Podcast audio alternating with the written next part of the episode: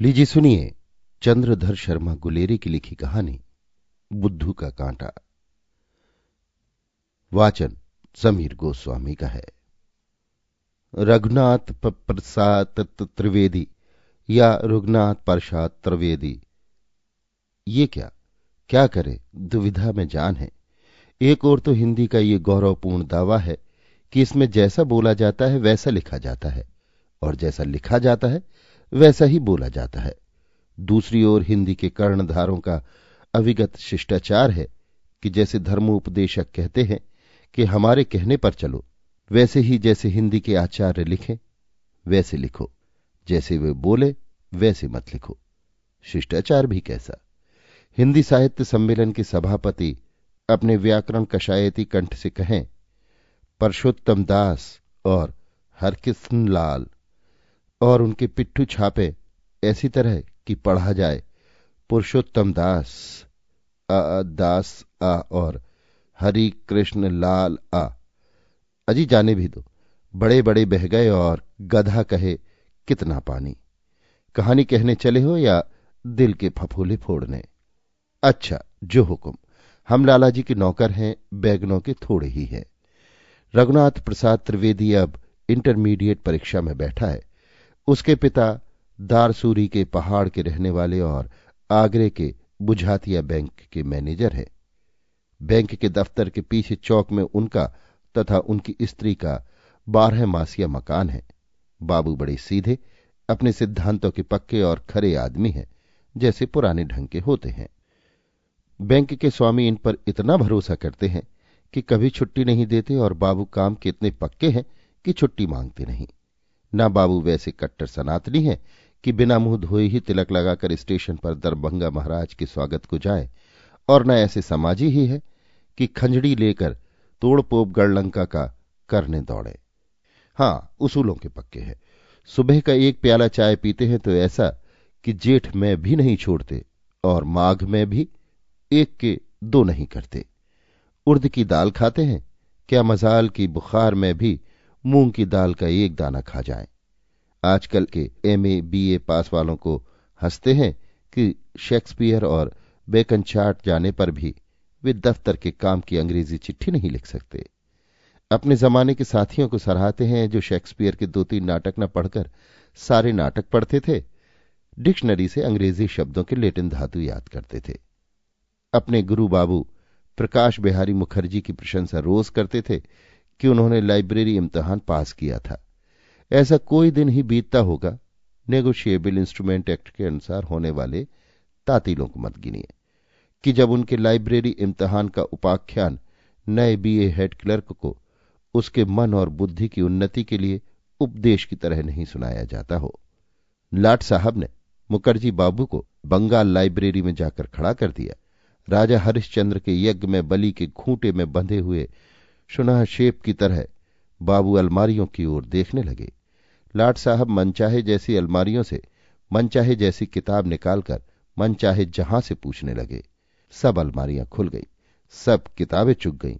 लाट साहब की बाह दुख गई, पर बाबू कहते कहते नहीं थके। लाट साहब ने आने हाथ से बाबू को एक घड़ी दी और कहा कि मैं अंग्रेज़ी विद्या का छिलका ही भर जानता हूँ, तुम उसकी गिरी खा चुके हो।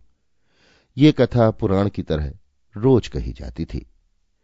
इन उसूल धन बाबूजी का एक उसूल ये भी था कि लड़के का विवाह छोटी उम्र में नहीं करेंगे।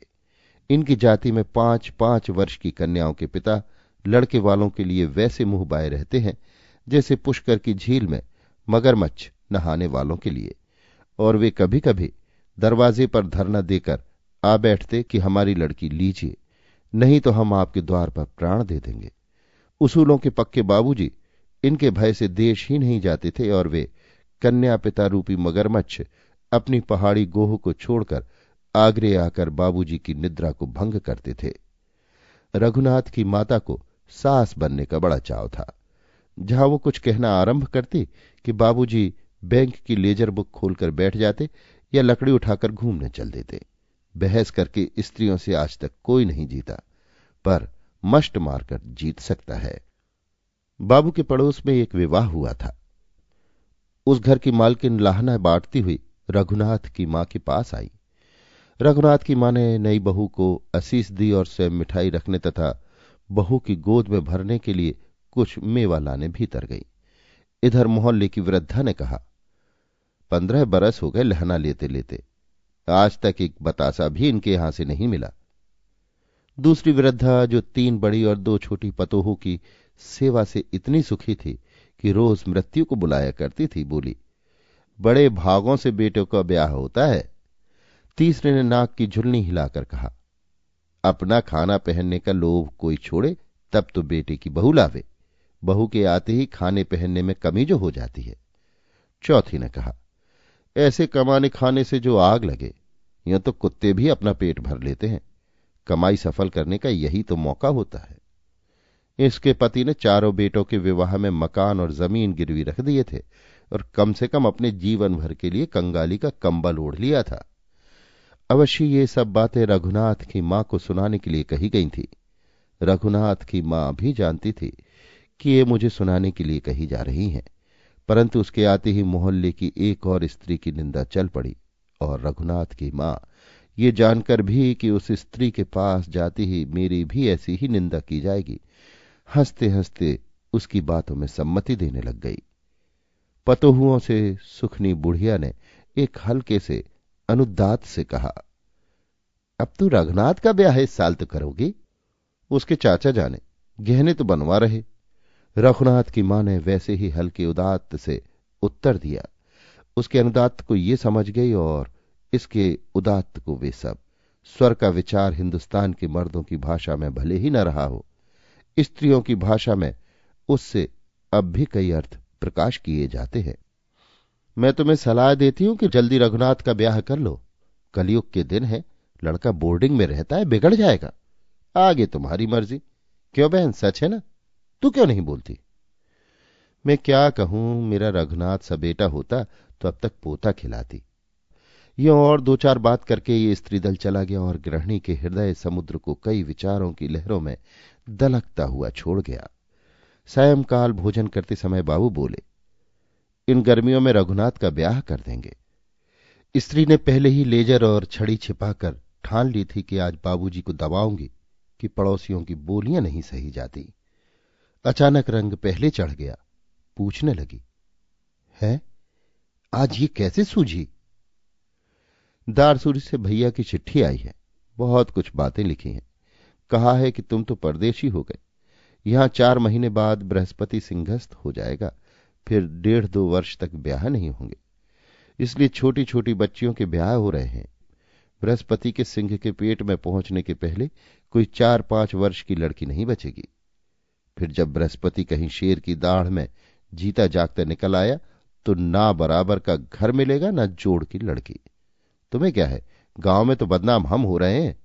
मैंने अभी दो तीन घर रोक रखे हैं। तुम जानो, आपके मेरा कहना ना मानोगे? तो मैं तुमसे जन्म भर बोलने का नहीं। भैया, ठीक तो कहते हैं। मैं भी मानता हूँ कि अब लड़के को उन्नीसवां वर्ष है। अब के इंटरमीडिएट पास हो जाएगा। अब हमारी नहीं चलेगी। देवर भोजाई जैसा नचाएँगे, वैसा ही नाचना पड़ेगा। अब तक मेरी चली, यही बहुत हुआ। भैया से कहो, मेरा कहना तो पाँच वर्ष से मान रहे हो। अच्छा अब जिद मत करो। मैंने दो महीने की छुट्टी ली है। छुट्टी मिलते ही देश चलते हैं। बच्चा को लिख दिया है कि इम्तिहान देकर सीधा घर चला। दस पंद्रह दिन में आ जाएगा। तब तक हम घर भी ठीक कर ले और दिन भी।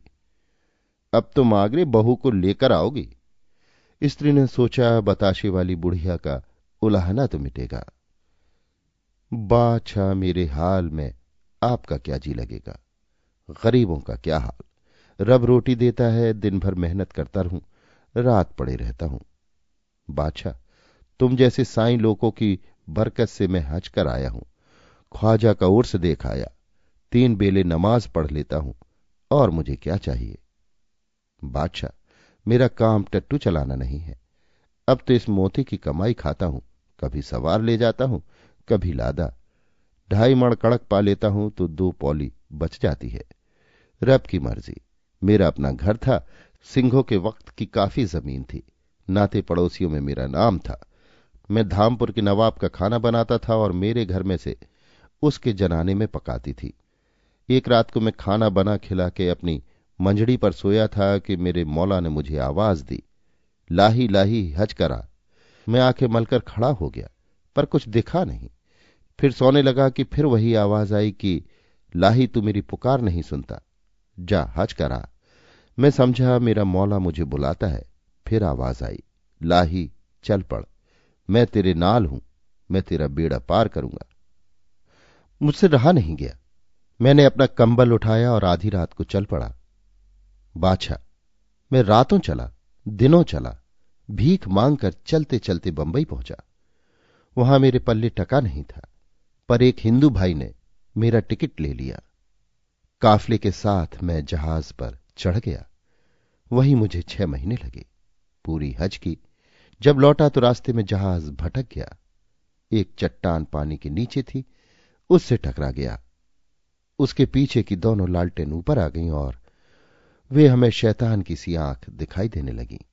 सबने समझा मर जाएँगे, पानी में गोर बनेगी। कप्तान ने छोटी किश्तियाँ खोली और उनमें हाजियों को बिठाकर छोड़ दिया। मर्द का बच्चा आप अपनी जगह से नहीं टला। जहाज़ का नाल डूब गया। अंधेरे में कुछ सूझता नहीं था। सवेरा होते ही हमने देखा कि दो कश्तियाँ बह रही हैं और जहाज़ है न दूसरी कश्तियाँ। पता नहीं हम कहाँ से किधर जा रहे थे। लहरें हमारी कश्तियों को उछालती, नचाती, डुबाती झचकोरती थी। जो लम्हा बीतता था, हम खैर मनाते थे। पर मेरे मालिक ने करम किया।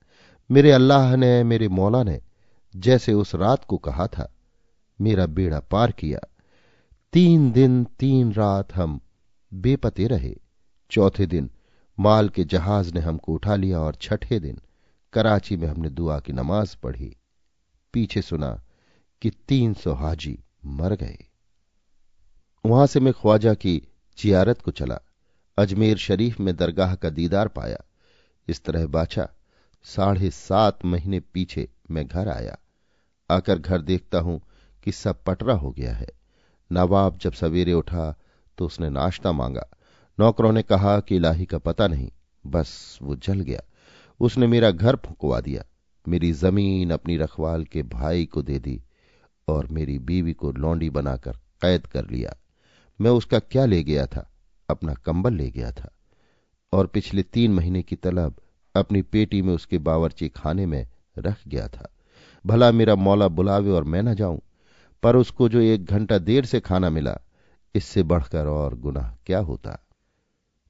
इसके पंद्रहवें दिन जनाने में एक सोने की अंगूठी खो गई। नवाब ने मेरी घरवाली पर शक किया। उसने पूछा तो वो बोली कि मेरा कौन सा घर और घरवाला बैठा है कि उसके पास अंगूठी ले जाऊँगी? मैं तो यहीं रहती हूँ। सीधी बात थी, पर उसने सुनी नहीं गई। जला भुना तो था ही पेंत लेकर लगा मारने। बादशाह, मैं क्या कहूँ? मौला मेरा गुनाह बख्शे और पाँच बरस हो गए। जब मैं घरवाली की पीठ पर पचासों दागों की गुच्छियाँ देखता हूँ तो यही पछतावा रहता है कि रब ने उस सूर का तोबा तोबा, गला घोटने को यहाँ क्यों रखा? मारते मारते जब मेरी घरवाली बेहोश हो गई, तब डर कर उसे गाँव के बाहर फिकवा दिया। तीसरे दिन वो वहाँ से घिसटती घिसटती चलकर अपने भाई के यहाँ पहुँची। रघुनाथ ने गले रुंधे से कहा, तुमने फरियाद नहीं की? कचहरी गरीबों के लिए नहीं है बाछा वे तो सेठों के लिए हैं। गरीबों की फरियाद सुनने वाला सुनता है। उसने पंद्रह दिन में सुनकर हुक्म भी दे दिया। मेरी औरत को मारते मारते उस पाजी के हाथ की अंगुली में बेत की एक सली चुभ गई थी, वही पक गई। लहू में जहर हो गया। पंद्रहवें दिन मर गया। हद से आकर मैंने सारा हाल सुना। अपने जेल घर को देखा और अपने परदादे की सिंहों की माफ़ी ज़मीन को भी देखा। चला आया। मस्जिद में जाकर रोया।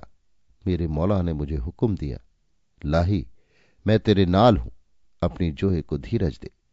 मैं साले के यहाँ पहुँचा। उसने पच्चीस रुपए दिए। मैं टट्टू मोल लेकर पहाड़ चला आया और यहाँ रब का नाम लेता हूँ और आप जैसे साई लोगों की बंदगी करता हूँ। रब का नाम बड़ा है। रघुनाथ इम्तहान देकर रेल से घराटनी थक आया था। वहाँ तीस मील पहाड़ी रास्ता था। दूर पर चूने के से ढेर चमकते दिखने लगे, जो कभी न पिघलने वाली बर्फ़ के पहाड़ थे। रास्ता सांप की तरह चक्कर खाता था। मालूम होता था कि एक घाटी पूरी हो गई है। पर ज्यो ही मोड़ पर आते, त्यों ही उसकी जड़ में एक और आधी मील का चक्कर निकल पड़ता। एक और ऊँचा पहाड़, दूसरी ओर ढाई फुट गहरी गड्ढ। और किराए के टट्टुओं की लत की सड़क के छोर पर चले, जिससे सवार की एक टांग तो खड्ड पर ही लटकी रहे। आगे वैसा ही रास्ता, वैसे ही खड्ड। सामने वैसे ही कोने पर चलने वाले टट्टू। जब धूप बढ़ी और जीना लगा तो मोती के स्वामी इलाही से रघुनाथ ने उसका इम्तहान पूछा। उसने जो सीधी और विश्वास से भरी, दुख की धाराओं से भीगी हुई कथा कही, उससे कुछ मार्ग कट गया। कितने गरीबों का इतिहास ऐसी विचित्र घटनाओं की धूप छाया से भरा हुआ है। पर हम लोग प्रकृति के इन सच्चे चित्रों को न देख कर उपन्यासों की मृत तृष्णा में चमत्कार ढूंढते हैं। धूप चढ़ गई थी कि वे एक ग्राम में पहुँचे। गाँव के बाहर सड़क के सहारे कुआँ था और उसी के पास एक पेड़ के नीचे इलाही ने स्वयं और अपने मोती के लिए विश्राम करने का प्रस्ताव किया। घोड़े को निहारी देकर और पानी वानी पीकर धूप ढलते ही चल देंगे और बात की बात में आपको घर पहुँचा देंगे। रघुनाथ को भी टांगे सीधी करने में कोई उज्र न था। खाने की इच्छा बिल्कुल न थी। हाँ पानी की प्यास लग रही थी। रघुनाथ अपने बक्स में से एक लोटा डोर निकालकर कुएँ की तरफ़ चला। कुएँ पर देखा कि छह सात स्त्रियाँ पानी भरने और भर कर ले जाने की कई दशाओं में हैं। गाँव में पर्दा नहीं होता। वहाँ पर सब पुरुष, सब स्त्रियों से और सब स्त्रियाँ, सब पुरुषों से निडर होकर बातें कर लेती हैं। और शहरों के लंबे घूंघटों के नीचे जितना पाप होता है, उसका दसवां हिस्सा भी गाँवों में नहीं होता। इसी से तो कहावत में बाप ने बेटे को उपदेश दिया है कि घूंघट वाली से बचना। अनजाना पुरुष किसी भी स्त्री से बहन कहकर बात कर लेता है और स्त्री बाज़ार में जाकर किसी भी पुरुष से भाई कहकर बोल लेती है। यही वाचिक संधि दिन भर के व्यवहारों में पासपोर्ट का काम कर देती है। हँसी ठट्ठा भी होता है, पर कोई दुर्भाव नहीं खड़ा होता। राजपूताने के गाँवों में स्त्री ऊँट पर बैठी निकल जाती है और खेतों के लोग मामा जी मामा जी चिल्लाया करते हैं। न उनका अर्थ उस शब्द से बढ़कर कुछ होता है और न वो चिढ़ती है। एक गाँव में बारात जीमने बैठी। उस समय स्त्रियाँ समधियों को गाली गाती हैं, पर गालियाँ न गाई जाती देख नागरिक सुधारक बराती को बड़ा हर्ष हुआ। वो ग्राम के एक वृद्ध से कह बैठा, बड़ी खुशी की बात है कि आपके यहाँ इतनी तरक्की हो गई है। बुढ़ा बोला, हाँ साहब, तरक्की हो रही है। पहले गालियों में कहा जाता था, फलाने की फलाने के साथ और अमुक की अमुक के साथ। लोग लुगाई सुनते थे, हँसते थे। अब घर घर में वे ही बातें सच्ची हो रही हैं। अब गालियाँ गाई जाती हैं तो चोरों की दाढ़ी में तिनका निकलते हैं। तभी तो आंदोलन होते हैं कि गालियाँ बंद करो, क्योंकि वे चुभती हैं। रघुनाथ यदि चाहता तो किसी भी पानी भरने वाली से पीने को पानी मांग लेता। परंतु उसने अब तक अपनी माता को छोड़कर किसी स्त्री से कभी बात नहीं की थी। स्त्रियों के सामने बात करने को उसका मुँह खुल न सका। पिता की कठोर शिक्षा से, बालकपन से ही उसे वो स्वभाव पड़ गया था कि दो वर्ष प्रयाग में स्वतंत्र रहकर भी वो अपने चरित्र को केवल पुरुषों के समाज में बैठकर पवित्र रख सका था। जो कोने में बैठकर उपन्यास पढ़ा करते हैं, उनकी अपेक्षा खुले मैदान में खेलने वालों के विचार अधिक पवित्र रहते हैं। इसीलिए फुटबॉल और हॉकी के खिलाड़ी रघुनाथ को कभी स्त्री विषयक कल्पना ही नहीं होती थी। वो मानवीय सृष्टि में अपनी माता को छोड़कर और स्त्रियों के होने या न होने से अनिभिज्ञ था। विवाह उसकी दृष्टि में एक आवश्यक किंतु दुर्जय बंधन था, जिसमें सब मनुष्य फंसते हैं और पिता के आज्ञानुसार वो विवाह के लिए घर उसी रुचि से आ रहा था, जिससे कि कोई पहले पहल थिएटर देखने जाता है। कुएँ पर इतनी स्त्रियों को इकट्ठा देखकर वो सहम गया। उसके ललाट पर पसीना आ गया और उसका बस चलता तो वो बिना पानी पिए ही लौट जाता। अस्तु, चुपचाप डोर लोटा लेकर एक कोने पर जा खड़ा हुआ और डोर खोलकर फांसा देने लगा।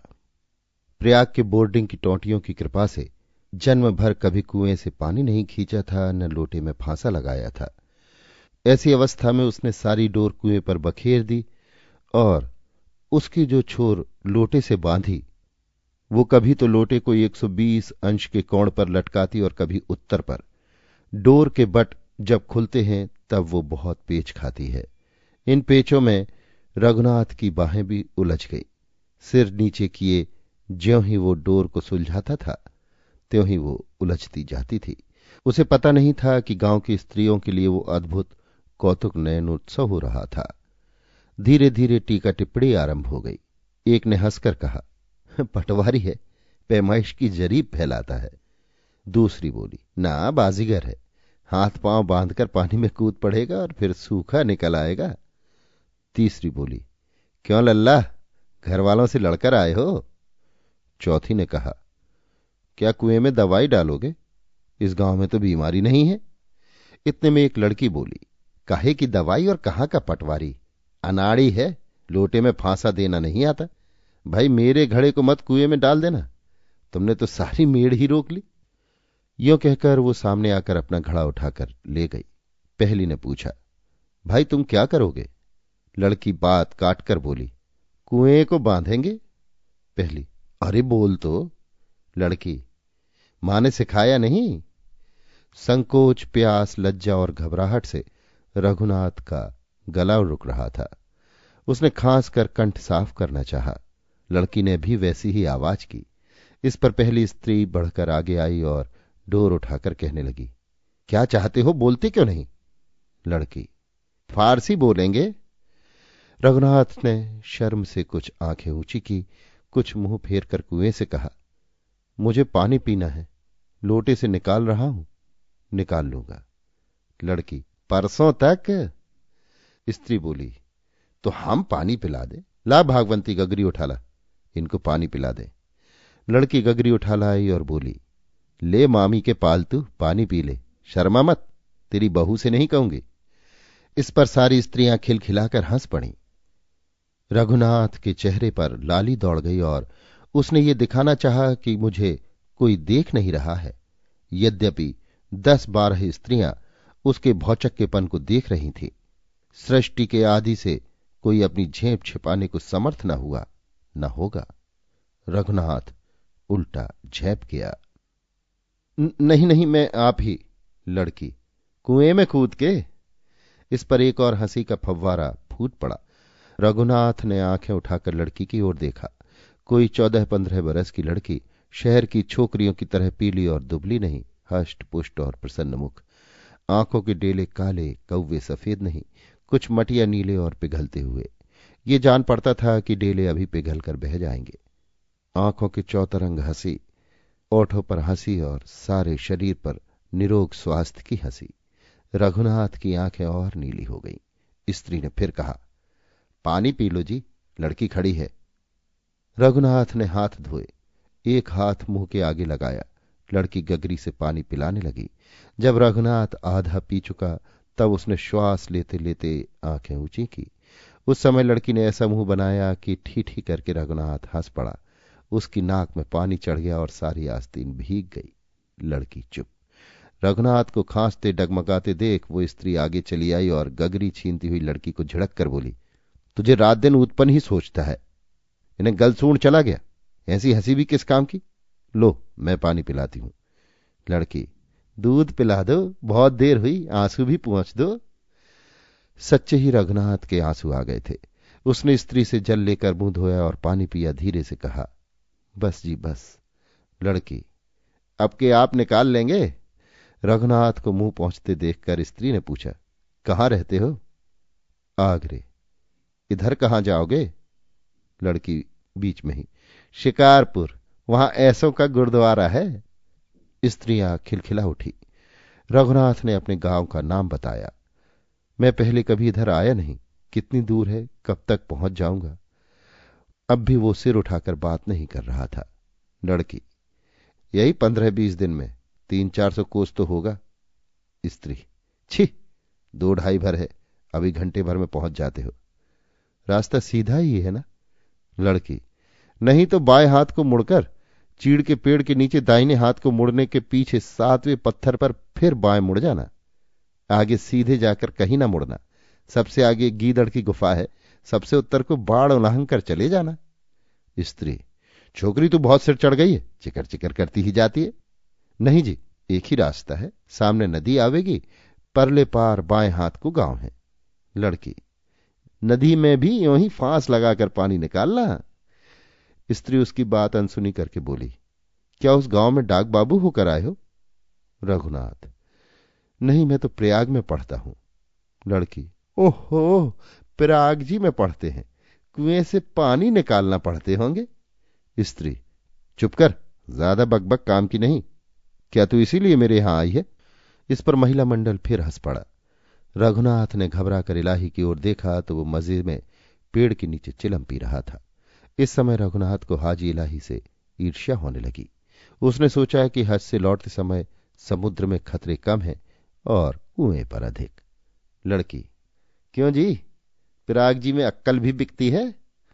रघुनाथ ने मुँह फेर लिया। स्त्री तो गाँव में क्या करने जाते हो? लड़की, कमाने खाने। स्त्री, तेरी कैंची नहीं बंद होती। ये लड़की तो पागल हो जाएगी। रघुनाथ मैं वहाँ के बाबू शोभाराम जी का लड़का हूँ। स्त्री अच्छा अच्छा तो क्या तुम्हारा ही ब्याह है? रघुनाथ ने सिर नीचा कर लिया। लड़की, मामी मामी, मुझे भी अपने नए पालतू के ब्याह में ले चलना। बड़ा ब्याहने चली है। ये घोड़ी है और वो चिलम पी रहा है। नाना बनेगा। वाह जी वाह, ऐसे बुद्धू के आगे भी कोई लहंगा पसारेगा? स्त्री लड़की की ओर झपटी। लड़की गगरी उठाकर चलती बनी। स्त्री उसके पीछे दस कदम गई थी कि स्त्री महामंडल इकट्ठा हाथ से गूंज उठा। रघुनाथ इलाही के पास लौट आया। पीछे मुड़कर देखने की उसकी हिम्मत न हुई। उसके गले में भस्म का सा स्वाद आ रहा था। जीवन भर में यही उसका स्त्रियों से पहला परिचय हुआ। उसकी आत्मलज्जा इतनी तेज थी कि वो समझ गया कि मैं इनके सामने बन गया हूँ। जीवन में ऐसी स्त्रियों से आधा संसार भरा रहेगा और ऐसी ही किसी से विवाह होगा। तुलसीदास ने ठीक कहा है कि तुलसी गाय बजाए के दियो काठ में पाँव। स्त्रियों की टोली के वाक उसे गढ़ रहे थे और सब वाक्यों के दो स्वप्न के ऊपर उस पिघलती हुई आँखों वाली कन्या का चित्र मंडरा रहा था। बड़े ही उदास चित्त से रघुनाथ घर पहुँचा। गाँव पहुँचने के तीसरे दिन रघुनाथ सवेरा होते ही घूमने को निकला। पहाड़ी ज़मीन, जहाँ रास्ता देखने में कोस भर जचे और चाहे उसमें दस मील का चक्कर काट लो। बिना पानी सींचे हुए हरे मखमल के गलीचे से ढकी हुई ज़मीन, उस पर जंगली गुलदाउदी की पीली टिमकियाँ और वसंत के फूल, आलू बुखारे और पहाड़ी करौंदे की रज से भरे हुए छोटे छोटे रंगीले फूल, जो पेड़ का पत्ता भी नहीं दिखने दे। क्षितिज पर लटके हुए बादलों की सी बर्फीली पहाड़ों की चोटियाँ, जिन्हें देखते आँखें अपने आप बड़ी हो जाती और जिनकी हवा की सांस लेने से छाती बढ़ती हुई जान पड़ती। नदी से निकली हुई छोटी छोटी असंख्य नहरें, जो सांप के से चक्कर खा खाकर फिर प्रधान नदी की पथरीली तलेटी में जा मिलती। ये सब दृश्य प्रयाग के ईंटों के घर और कीचड़ की सड़कों से बिल्कुल निराले थे।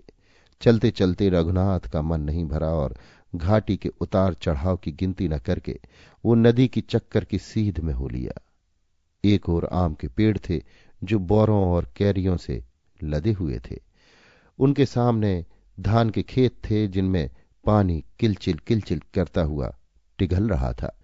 कहीं उसे कटीली बाड़ों के बीच में होकर जाना पड़ता था और कहीं छोटे छोटे झरने जो नदी में जा मिले थे, लांघने पड़ते थे। इन प्राकृतिक दृश्यों का आनंद लेता हुआ हमारा चरित्र नायक नदी की ओर बढ़ा। इस समय वहाँ कोई न था। रघुनाथ ने एक अकृत्रिम घाट चौड़ी शिला पर खड़े होकर नदी की शोभा देखी और सोचा कि हजामत बनाकर नहा धोकर घर चले। नई सभ्यता के प्रभाव से सेफ्टी रेजर और साबुन की टिकिया सफारी कोट की जेब में थी ही। ऊपर की पॉकेट बुक से एक आईना भी निकालना पड़ा। रघुनाथ उसी शिला फलक पर बैठ गया और अपने मुख रूपी आकाश पर छाए हुए कोमल बादलों को मिटाने के लिए अमेरिका के इस जेबी वज्र को चलाने लगा। कवियों को सोचने का समय पाखाने में मिलता है और युवाओं को स्वयं हजामत करने में। यदि नाई होता तो संसार के समाचारों से वही मगज चाट जाता। इसकी वैज्ञानिक युक्ति मुझे एक थियासोफिस्ट ने बताई थी। वो बहुत से तर्क और कुतर्कों में सिद्ध कर रहा था कि पुरानी चालों में सूक्ष्म वैज्ञानिक रहस्य भरे पड़े हैं। यहाँ तक कि माता बच्चे के सिर में नज़र से बचाने के लिए जो काजल का टीका लगा देती है अथवा दूध पिलाए पीछे बच्चे को धूल की चुटकी चटा देती हैं। इसका भी वो बिजली के विज्ञान से समाधान कर रहा था। उसने कहा कि हजामत बनाते या बनवाते समय रोम खुल जाने से मस्तिष्क के स्नायु तारों की बिजली हिल जाती है और वहाँ विचार शक्ति की खुजलाहट पहुँच जाती है। अस्तु, रघुनाथ की खुजलाहट का आरंभ यो हुआ कि वो नदी सहस्त्रों वर्षों से यों ही बह रही है और यों ही बहती जाएगी। किनारों के पहाड़ों ने ऊपर के आकाश ने और नीचे की मिट्टी ने उसको यों ही देखा है और यों ही वे उसे देखते जाएँगे। यही क्या?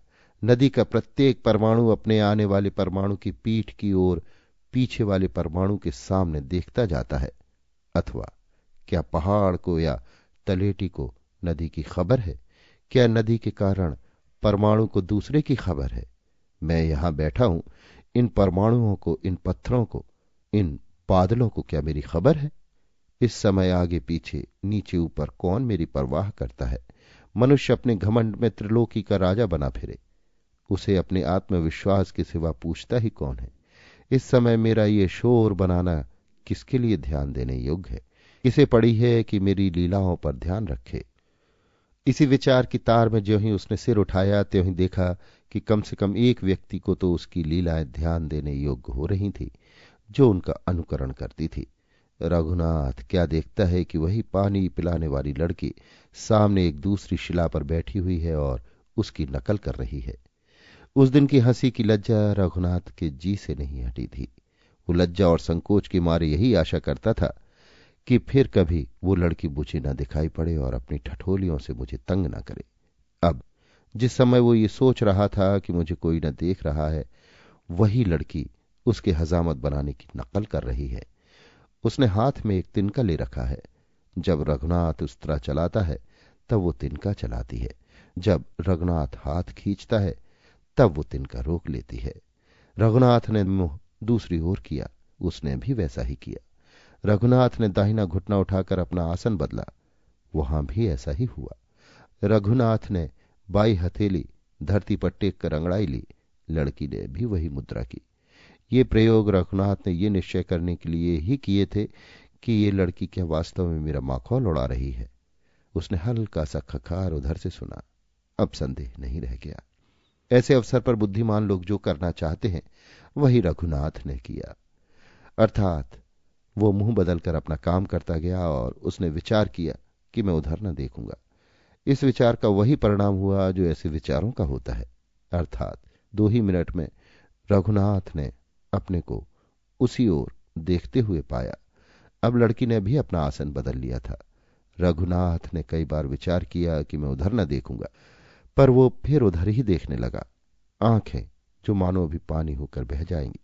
सफ़ेद हल्का सा नीला कुआ, जिसमें एक प्रकार की चंचलता, हँसी और घृणा तैर रही थी। ये लड़की यो पिंड न छोड़ेगी। मैंने इसका क्या बिगाड़ा है? इससे पूछू तो फिर वैसे बताएगी। पर खैर आज तो ये अकेली यही है। इसकी चोटों पर साधुवाद करने के लिए महिला मंडल तो नहीं है। ये सोचकर रघुनाथ ने ज़ोर से खकारा। वही जवाब मिला। उसने हाथ बढ़ाकर अंगड़ाई ली। वहाँ भी अंग तोड़े गए। रघुनाथ ने एक पत्थर उठाकर नदी में फेंका। उधर ढेला फेंका गया और खलप करके पानी में बोला, वो बिना वचनों की छेड़ रघुनाथ से सही न गई। उसने एक छोटी सी कंकरी उठाकर लड़की की शिला पर मारी। जवाब में वैसी ही एक कंकरी रघुनाथ की शिला पर आ बजी। रघुनाथ ने दूसरी कंकरी उठाकर फेंकी, जो लड़की के समीप जा पड़ी। इस पर एक कंकरी आकर रघुनाथ की पॉकेट बुक के आईने पर पट से बोली और उसे फोड़ गई। रघुनाथ कुछ चिढ़ गया। उसकी हिम्मत कुछ बढ़ गई। अब के उसने जो कंकरी मारी कि, वो लड़की के हाथ पर जा लगी। इस पर लड़की ने हाथ को झट से उठाया और स्वयं उठी। जहाँ रघुनाथ बैठा था, वहाँ आई और उसके देखते देखते उसके सामने से टोपी उस्तरा और पॉकेट बुक तथा साबुन की बट्टी को उठाकर नदी की ओर बढ़ी। जितना समय इस बात को लिखने और बांचने में लगा है, उतना समय भी नहीं लगा कि उसने सबको पानी में फेंक दिया। रघुनाथ उसके हाथ को नदी की ओर बढ़ते हुए देख, उसका तात्पर्य समझकर किंग कर्तव्य विमूढ़ सा हो। जो ही दो कदम आगे धरता है कि पंकाली शिला पर उसका पैर फिसला, वो धड़ाम से सिर के बल पानी में गिर पड़ा। रघुनाथ तैरना नहीं जानता था। यद्यपि वो मित्रों के पास जाकर दारागंज की गंगा में नहा आया था, परंतु चाहे कितना ही तैराक हो, औंधे सिर पानी में गिरने पर तो गोता खा ही जाता है। रघुनाथ का सिर पेंदे के पास पहुँचते ही उसने दो गोते खाए और सीधा होते होते उसकी सांस टूट गई। यूँ तो नदी में पानी रघुनाथ के सिर से कुछ ही ऊँचा था और धीरज से उसके पैर टिक जाते तो वो हाथ फटफटाकर किनारे आ लगता, क्योंकि वो बहुत दूर नहीं गया था। पर फिसलन की घबराहट, सांस का टूटना, गले में पानी भर जाना, नीचे दलदल, इस सबसे वो भौचक होकर बीस तीस हाथ बढ़ाता ही चला गया। नदी की तलेटी में चट्टान थी जो पानी के बहाव से क्रमशः खिड़ती जाती थी। वहाँ पानी का नाला कुछ ज़ोर से बढ़कर चक्कर खाता था। वहाँ पहुंचकर पानी कम होने पर भी, हाथ पैर मारने पर भी, रघुनाथ के पैर नहीं टिके और उछलता हुआ पानी उसके मुँह में गया। वो नदी के बहाव की ओर जाने लगा। बालिका ने जान लिया कि बिना निकाले वो पानी से निकल ना सकेगा। वो झट सारी से कछोटा कसकर पानी में कूद पड़ी। जल्दी से तैरती हुई आकर उसने रघुनाथ का हाथ पकड़ना चाहा कि इतने में रघुनाथ एक और चक्कर काटकर सिर पानी के नीचे करके खांसने लगा। लड़की के हाथ उसकी चमड़े की पेटी आई थी, जो उसने पतलून के ऊपर बाँध रखी थी।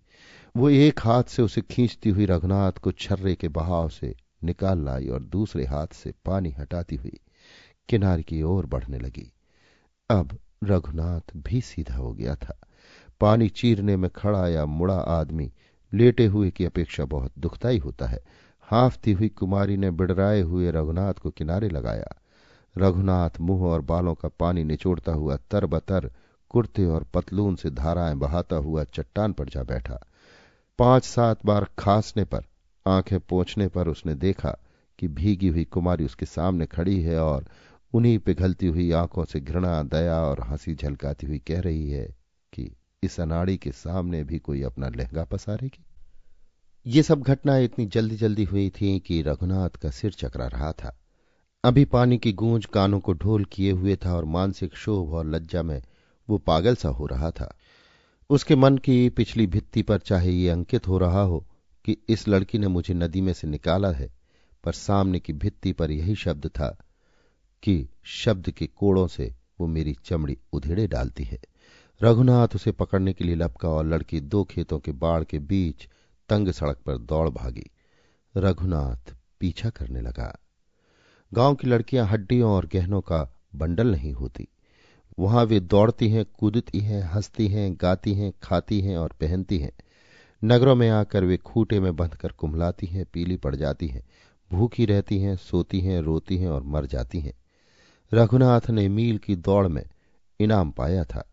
उस समय का दौड़ना उसके बहुत गुड़ बैठा। पानी में गोते खाने के पीछे की सारी शून्यता मिटने लगी। पाव मील दौड़ने पर लड़की जितने हाथ आगे बढ़ती थी, वो घटने लगे। सौ गज और जाते जाते अचानक चीख मारकर लड़खड़ा कर वो गिरने लगी। रघुनाथ उसके पास जा पहुँचा। अवश्य रघुनाथ के इतने हाफने वाले श्रम के और मानसिक शोभ के पीछे यही भाव था। कि इस लड़की को गुस्ताखी के लिए दंड दूँ। रघुनाथ ने उसे दोनों बाहें डालकर पकड़ लिया। रघुनाथ के लिए स्त्री का और उस लड़की के लिए पुरुष का यह पहला स्पर्श था। रघुनाथ कुछ सोच भी न पाया था कि मैं क्या करूँ। इतने में लड़की ने मुँह उसके सामने करके अपनी नखों से उसकी पीठ में और बगल में तेज चुटकियाँ काटी। रघुनाथ की बाहें ढीली हुई पर क्रोध नहीं। उसने एक मुक्का लड़की की नाक पर जमाया। लड़की सांस लेते रुकी। इतने में दौड़ने के वेग से, जो अभी न रुका था, और मुक्के से दोनों नीचे गिर पड़े, दोनों धूल में लोटम लोट हो गए। रघुनाथ धूल झाड़ता हुआ उठा। क्या देखता है कि लड़की के नाक से लहू बह रहा है? अपनी विजय का पहला आवेश एकदम से भूल कर वो पश्चाताप और दुख के पाश में फंस गया। उसका मुँह पसीना पसीना हो आया। वो चाहता था कि इन लहू की बूंदों के साथ मैं भी धरती में समा जाऊँ और उसके साथ ही अपनी आँखें भूमि में गड़ा भी रहा था, परंतु फिर क्षण में आँखें उठाई। लड़की अपनी भीगे और धूल लगे हुए आंचल से नाक पहुँचती हुई, उन्हीं आँखों में वही घृणा की और पछतावे की दृष्टि डालती हुई कह रही थी, वाह, अच्छे मर्द हो, बड़े बहादुर हो, स्त्रियों पर हाथ उठाया करते हैं। रघुनाथ चुप। वाह, पिराग जी में खूब इलम पढ़ा, स्त्रियों पर हाथ उठाते हो? रघुनाथ ने नीचे सिर से आँखें न उठाकर कहा, मुझसे बड़ी भूल हो गई। मुझे पता ही नहीं था कि मैं क्या कर रहा हूँ। मेरा सिर ठिकाने नहीं है। मुझे चक्कर। अभी चक्कर आवेंगे। स्त्रियों पर हाथ नहीं चलाया करते हैं। सड़क यहाँ चौड़ी हो गई थी। कचनार की एक बेल आम पर चढ़ी हुई थी और आम के तले पत्थरों का थावला था। सुनसान था। दूर से नदी की कलकल और रह रहकर खाती चिड़े की ठक ठक ठक ठक आ रही थी।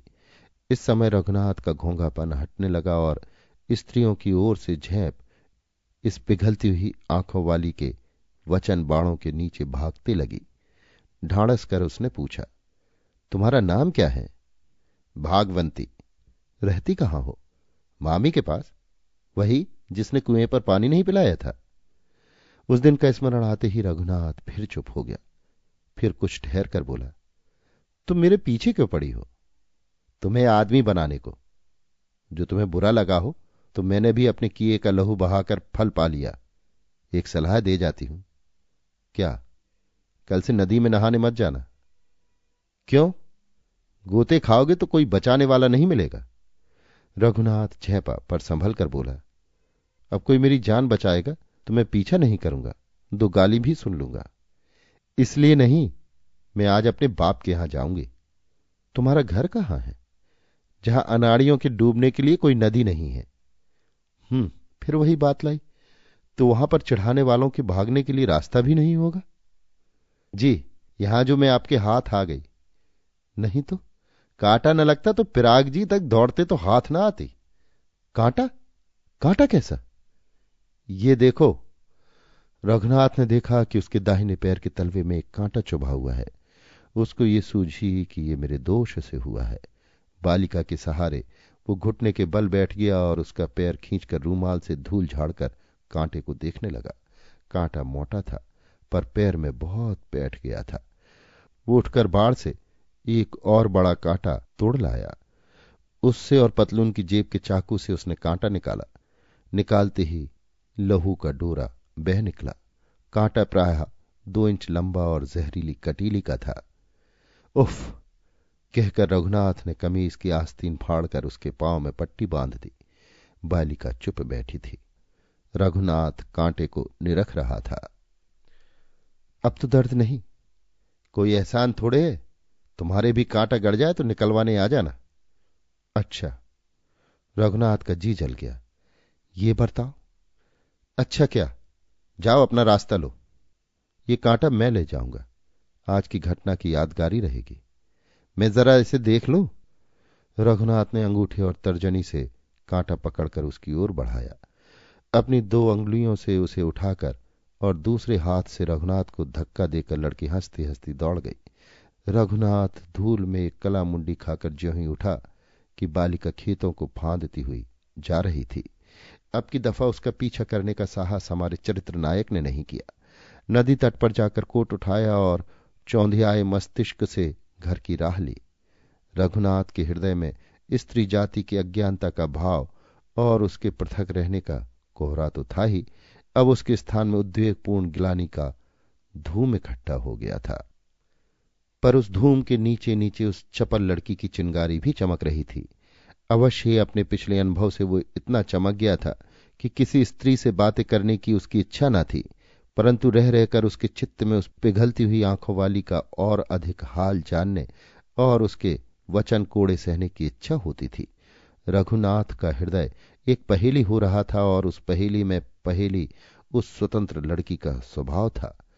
रघुनाथ का हृदय धुएँ से घुट रहा था और विवाह के पास आते हुए अवसर को वो उसी भाव से देख रहा था, जैसे चैत्र कृष्ण में बकरा आने वाले नवरात्रों को देखता है।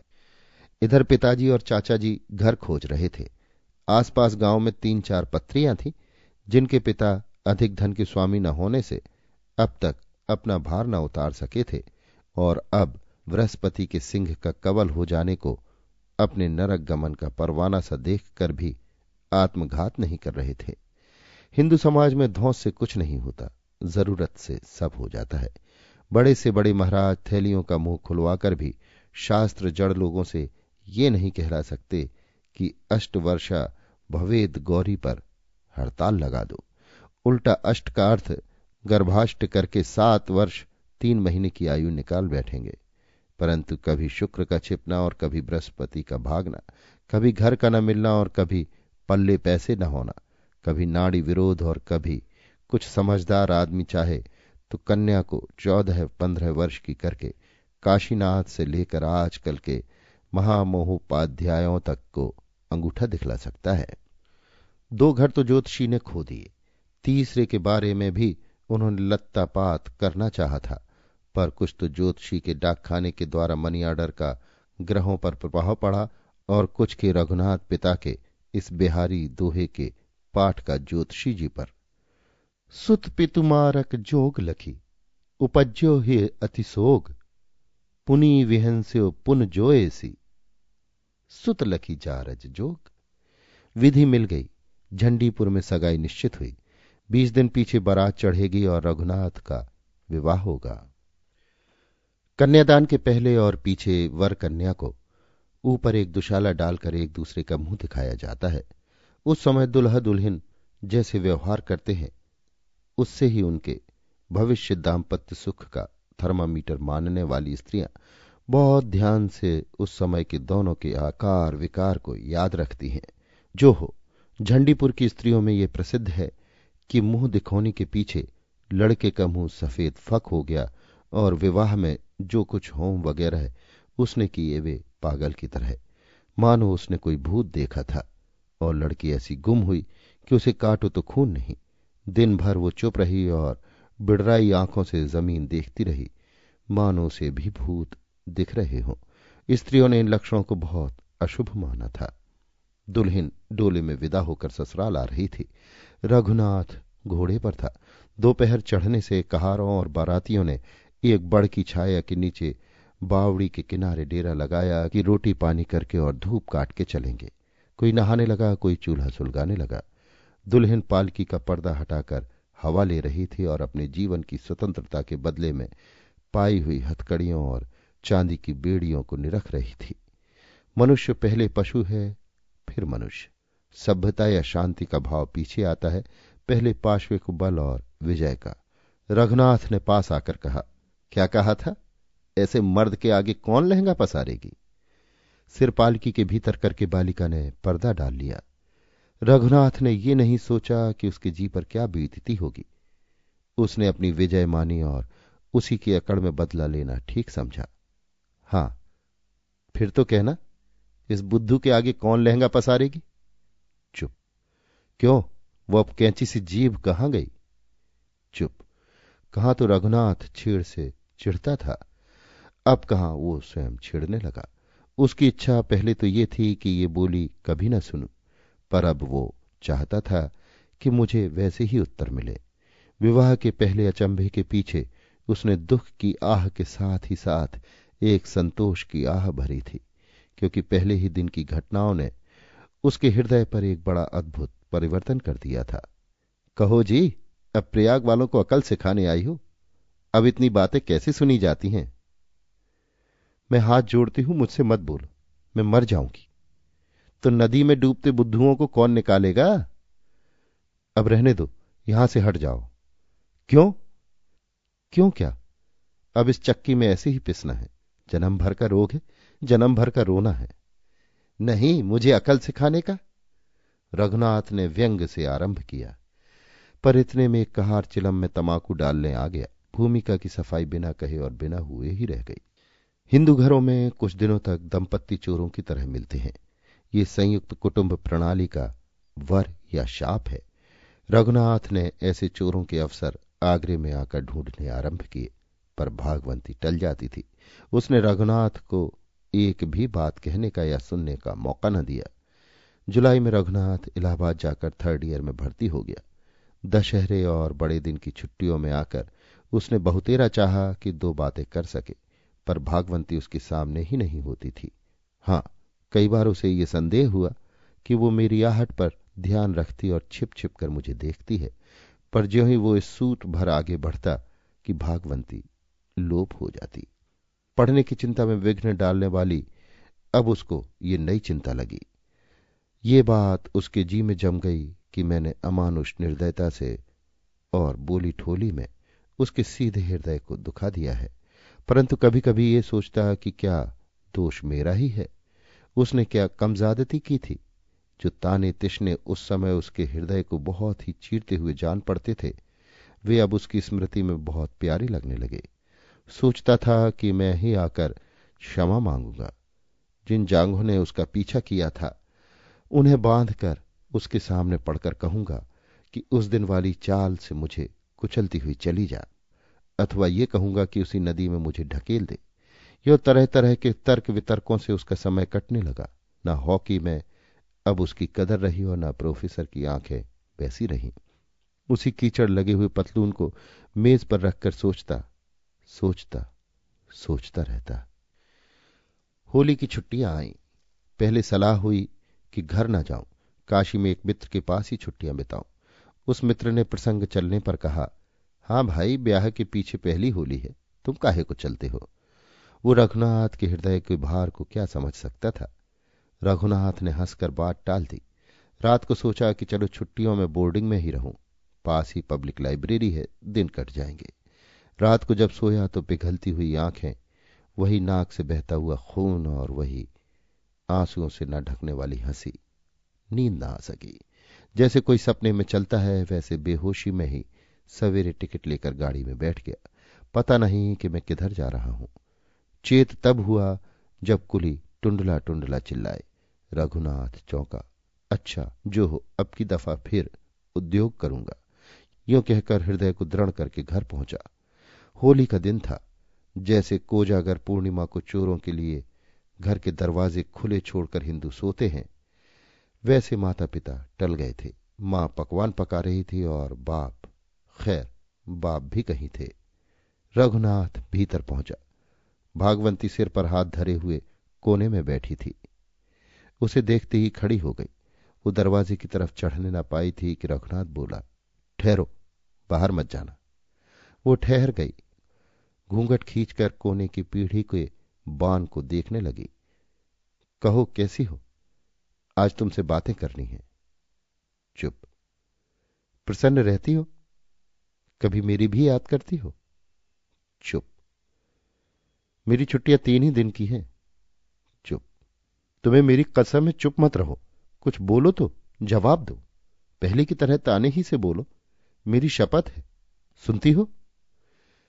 मेरे कानों में पानी थोड़े ही भर गया है। हाँ, बस, यो ठीक है। कुछ ही कहो पर कहती जाओ अच्छा होता, यदि तुम मुझे उस दिन न निकालती और डूब जाने देती। अच्छा होता यदि मेरा कांटा न निकालती और पैर गलकर मैं मर जाती। तुमने कहा था कि कोई एहसान थोड़ा है, कांटा गड़ जाए तो मैं भी निकाल दूँगी। हाँ, निकाल दूँगी। कैसे? उसी कांटे से। उसी कांटे से? वो है कहा? मेरे पास। क्यों? कब से? जब से पतलून ट्रंक में बंद होकर आगरे गई तब से। न मालूम पीढ़ी का बान कैसा अच्छा था। निगाहें उस पर से नहीं हटी। शायद तांत गिनी जा रही थी। अनाड़ी की बात की नकल करती हो? गिनती पूरी हो गई। अब अपने नखों की बारी आई। क्यों? फिर चुप? हाँ, नखों पर से ध्यान नहीं हटा। रघुनाथ ने छत की ओर देखकर कहा, अनाड़ियों के पीठ नख अजमाने के लिए अच्छी होती है। नख छिपा लिए गए। कांटा निकालोगी? हाँ। कांटा छत में थोड़े ही ये। तो कहाँ है? मैं तो अनाड़ी हूँ, मुझे लल्लो पत्तू करना नहीं आता। साफ़ कहना जानता हूँ, सुनो। ये कहकर रघुनाथ बढ़ा और उसके दोनों हाथ पकड़ लिए। उसने हाथ ना हटाए। उस समय में जंगली था वहशी था, अधूरा था। मनुष्य जब तक स्त्री की परछाई नहीं पा लेता, तब तक पूरा नहीं होता। मेरे बुद्धूपन को क्षमा करो। मेरे हृदय में तुम्हारे प्रेम का एक भयंकर कांटा गड़ गया है। जिस दिन तुम्हें पहले पहल देखा, उस दिन से वो गड़ रहा है, और अब तक गड़ा जा रहा है। तुम्हारी प्रेम की दृष्टि से मेरा ये शूल हटेगा। घूंघट के भीतर जहाँ आँखें होनी चाहिए, वहाँ कुछ गीलापन दिखा। देखो, मैं तुम्हारे प्रेम के बिना जी नहीं सकता। मेरा उस दिन का रूखापन और जंगलीपन भूल जाओ। तुम मेरी प्राण हो। मेरा कांटा निकाल दो। रघुनाथ ने एक हाथ उसकी कमर पर डालकर उसे अपनी ओर खींचना चाहा। मालूम पड़ा कि नदी के किनारे का किला नींव के गल जाने से धीरे धीरे धस रहा है। भागवंती का बलवान शरीर निस्सार होकर रघुनाथ के कंधे पर झूल गया। कंधा आंसुओं से गीला हो गया। मेरा कसूर, मेरा गवारपन, मैं उजट, मेरा अपराध, मेरा पाप। मैंने क्या कहा? मैंने क्या कहा घिघी बंध गई। उसका मुँह बंद करने का एक ही उपाय था। रघुनाथ ने वही किया। अभी आप सुन रहे थे चंद्रधर शर्मा गुलेरी की लिखी कहानी, बुद्धू का कांटा, वाचन समीर गोस्वामी का था।